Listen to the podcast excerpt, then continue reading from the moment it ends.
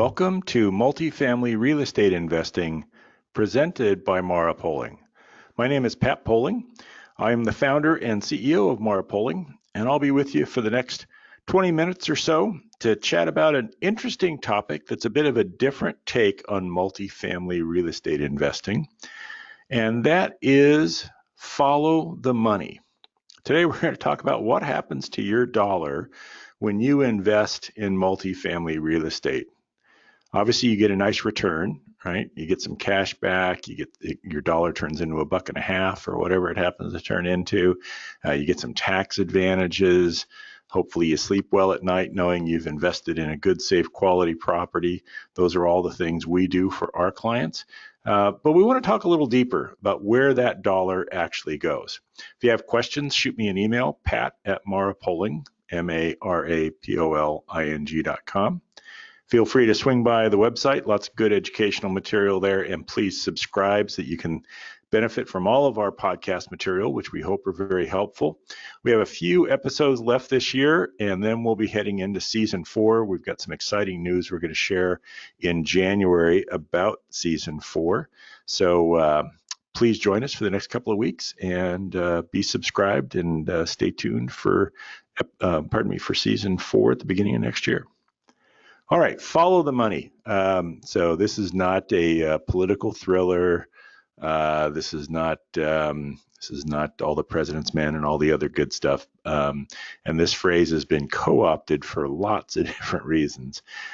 It's a good phrase though to really cover the topic we want to talk about today, which is a dollar goes into the investment machine, and then where does it go? As I said, we we know what it does from a return standpoint. Those are the things generally that get talked about, right? How much money am I going to get back on a monthly or quarterly basis? Uh, what's going to happen to my money in terms of growth? How big is it going to get, and how long is that going to take? Uh, what are there any tax advantages I'm going to have? Uh, and as we begin that process, we always start with security and stability. Um, how safe is my dollar? Uh, am I am I putting this on red or black and we're spinning the wheel, uh, or is this something more stable? And obviously, those are all the things we look to optimize in the total return that Mara Poling provides its clients. I want to talk a little deeper though about what that dollar does. Uh, some of you may be interested in doing what I would describe as socially conscious investing. Uh, you may have looked to some low income housing investments. You might do uh, investments that are uh, environmentally focused, uh, maybe around energy conservation uh, or renewables or other activities like that. Those are great. And uh, that happens. Th- those aren't things that we focus on a great deal, simply because we don't have a lot of experience uh, in that particular section of the uh, of the economy. What we do know is we do know the bread and butter heart of multifamily real estate, and I wanted to take a little bit of time to simply talk about what happens to that dollar and what are all the positives that come from that dollar being invested? Because it is very positive. And these are obviously not just your dollars or dollars that you invest or that people have invested with Mara Poling but these are all the dollars that have gone into the multifamily space which is you know, not just millions and tens of millions and hundreds of billion millions. It's billions of dollars that have been invested in this space just in the last number of years. And those billions of dollars have done and continue to do a lot of interesting things. And we just wanted to talk about that. You know, where does your dollar go? Um, who does it touch? Uh, how does it make a difference? Does it make a difference? Um, so let's so let's start with the obvious, which is it buys an asset, right? So that dollar is used to buy something. And as we've said before, it's a physical thing, it's an asset that you're purchasing, it's a piece of real property, but it's also a business that you're buying. And that's ultimately the way the whole machine works, right, from an investment standpoint. But by buying that asset, it does something day one, and that is it keeps that asset in the supply. So it is available to prospective tenants as a potential unit to live in. And th- that may sound rather obvious, uh, you know, the kind of things we invest in, Class Bs, those assets generally aren't on the chopping block to be demolished if they're not um, purchased. Um, but across the entire spectrum, that absolutely is part of it. And there are units every year that are taken out of service, either by um, by owners who have another uh, intention with the property, or owners that simply know that that property is not going to be viable on the sales market. It's it's the land is more valuable than the asset itself, and so by investing in assets. Uh, that are purchased, uh, your dollar is keeping that unit in the supply, which then increases the amount of supply that we have, right, by simply not allowing it to decrease. Uh, and that helps with the housing shortage issue that we have in the country. That supply demand imbalance, obviously, being one of the things that drives the attractiveness of multifamily. Uh, but this is a good thing, right? Buying those assets and keeping them in the supply. That dollar goes to improve the asset. We focus on value add properties. Uh, some properties are, are rehabs, rehabilitation projects. Uh, those tend to be items that have a different risk profile, so we tend not to invest in those. Uh, but those are really valuable too. All of these assets that are invested in where there's an improvement element, those are really valuable because they're doing a number of things. One, they're bringing that op, that uh, asset to current operating standards, which ensures that that asset's going to continue operating for some extended period of time. That's true certainly for the interior cosmetic kinds of improvements. It's absolutely true for more of the systems and structural and mechanical issues. So improvements in HVAC systems or roofs or uh, structural uh, issues, foundations and the like, all of those things add life to an asset. And by adding life to that asset, that asset is going to stay in supply longer and there's real value that comes to uh, the economy and society from that uh, having happened. Uh, you know, one of the biggest line items on our operating expense budgets, and this is going to be true for any investment that you're making in the multifamily space, is going to be the staff, the people that manage and maintain the property, right? So the maintenance folks, the people that are doing the uh, unit turns uh, at expiration, the leasing agents and the leasing staff, the property management team, the accountants, all the folks that are involved get a paycheck because of this. And then we've got that wonderful ripple effect through the economy of they have their own places they live, whether it's an apartment or a home. Uh, they buy cars, they buy food, they send their kids to school, they do all sorts of great things. And so all of those dollars that we spend on the OPEX side, whether they go to staff, uh, or a contractor or wherever, they end up going into the economy. Uh, and the fact that we are doing improvements means we're putting more dollars in. Uh, our our typical uh, asset is going to have five, eight, ten uh, thousand dollars per unit invested in improvements, and those dollars go to do all sorts of things, not just in improving the asset, but then ultimately as they flow through to the uh, equipment and uh, materials suppliers as well as to the contractors that do uh, all of that work. So you can imagine that multiplied across thousands and thousands and thousands of acquisitions every year, how many hundreds of millions of dollars are pumped into the economy from those kinds of improvements. I mentioned that staff is one of the biggest items on the uh, operating expense side. Another large one is property taxes.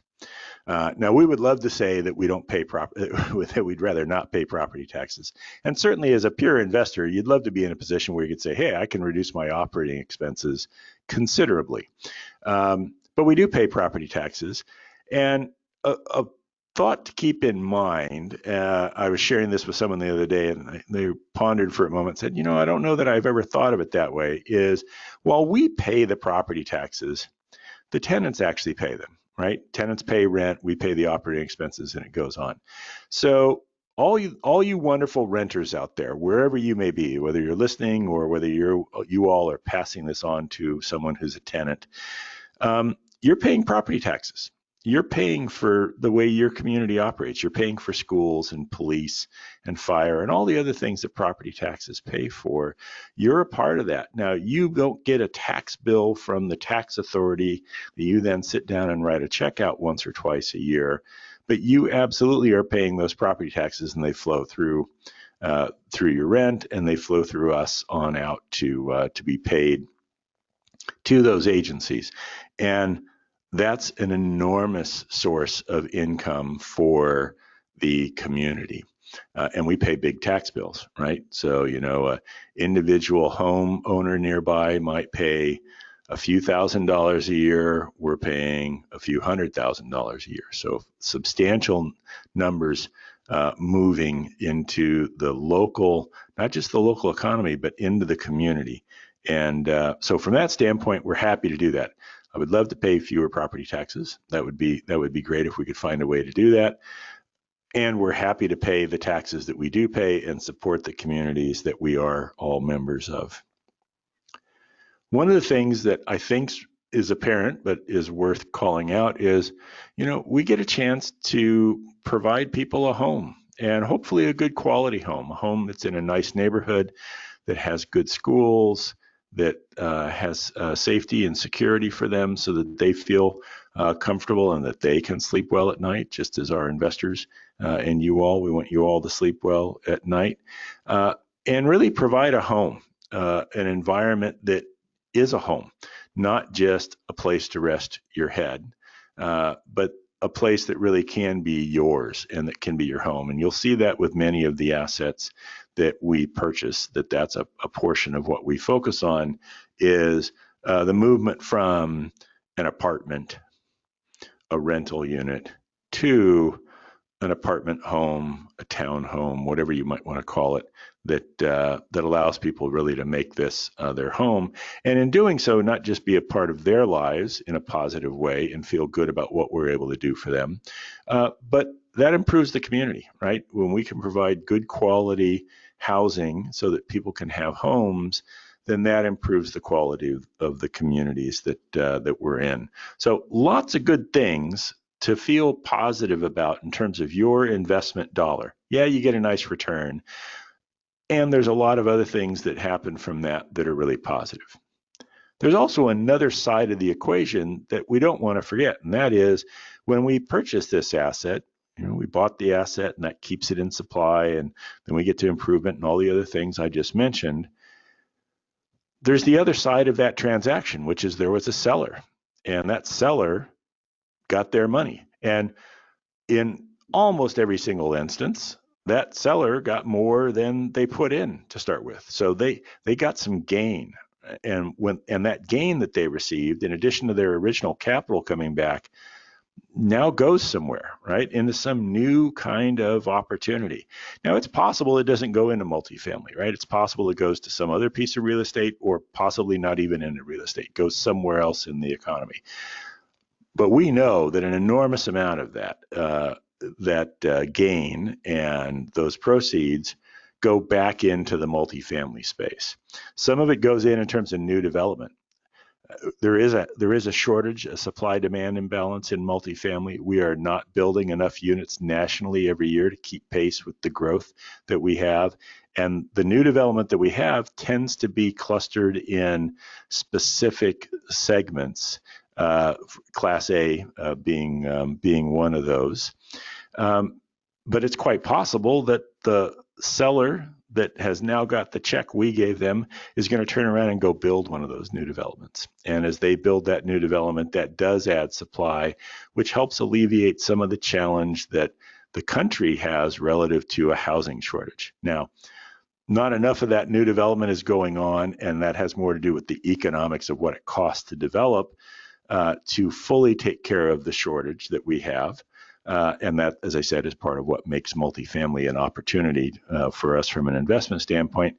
But that's certainly part of it. Obviously, they can also do what we've done and simply buy another asset, which keeps it in the market, and go make another set of improvements, uh, and so on. So all of those uh, are um, are very positive. And there's other things they might take that money to invest in uh, to um, uh, to drive the market forward getting capital moving like that is an important part of how our piece of the housing industry contributes to the health and vitality of the economy. So when you put a dollar in here, it's different than putting a dollar into some other kinds of investments, right? There are other investments that, while they're structured long term, they're long term. I'm going to buy it and I'm going to hang on to it. Uh, when you purchased your home, if it's the home you're raising your family in, that might be a home you're planning on owning for 20 or 30 years our typical hold period on one of our assets might be around five years, which means every five years those dollars are moving around, creating more value in the economy every time that they go about uh, doing that. Now, none of this is to diminish the value that your dollar gets in terms of its return, right? So when you put that dollar in, you are getting month uh, monthly or quarterly distributions back. Uh, you're getting some income. Your dollar is growing to become a dollar and 10 cents, a dollar and 30 cents, a dollar and 80 cents, two dollars, two and a half, whatever the number might happen to be, depending upon the length of time you're in an investment. Your getting some sheltering of that income from a tax standpoint and some favorable tax treatment on the back end uh, when you uh, when you do harvest those um, those gains. And our model is focused on investing in assets that are very secure and stable on the low risk end of the of the spectrum. So we think this is a bit of a have your cake and eat it too kind of investment opportunity where there is an opportunity to invest as a good investor, as a good steward of your hard earned dollars, uh, and to get a decent return and sleep well at night and all the other things I just mentioned. And at the same time, feel good about the fact that your dollars are doing something valuable, right? Um, now, if you choose, for example, let's let's pick on poor gold. If you want to put some money in gold, that's great and the person that sells you the gold or that stores the gold might get a little bit of income out of that and there's some value that goes on there. And then it's just going to sit right? And because gold is, is isn't a thing that does anything. It's it's it's a element of value that simply sits there and eventually possibly you access it. And in many instances if you own gold you don't own gold to do anything with it someday. You simply own gold to own it uh, as the ultimate hedge so there are investments out there where you can uh, feel good about the investment from a financial standpoint, and there's not much of an impact beyond that. An investment in multifamily real estate has other value to it beyond just the financial. And that's why we encourage you when you're looking at these investments to give some thought to well, how how might that uh, be impactful? And again, we think what we do has a has a nice rounded uh, component to it uh, good value add, uh, good assets in quality communities. Uh, we're happy to uh, participate and to pay our fair share for the, the quality of the asset and the quality of the communities we get to live in, uh, and get the nice returns that we um, that we get as well. So I hope you enjoyed today just a bit of a different look at multifamily real estate investing. Uh, uh, not typical of what we might normally talk about on these podcasts, but as we head into this time of year, uh, it's always nice to give a bit of a different look uh, to um, to things. I would encourage you if you have not subscribed, please do so. As I said, we've got some exciting announcements we'll be making at the beginning of the year about season four and uh, all the great stuff we'll have going on uh, next year. Please join us again next week for our next episode of Multifamily Real Estate Investing presented by Mara Poling.